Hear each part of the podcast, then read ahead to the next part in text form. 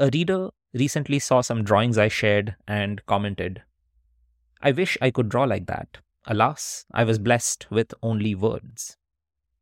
My reply to him, a little tongue in cheek, but I really mean it, was this Words are just lines in other shapes. Because here's what I believe writing and drawing are literally the same thing. In both cases, we use lines and combinations of lines, that is, shapes in the form of alphabets, and combinations of those shapes, that is, words and sentences, to communicate meaning.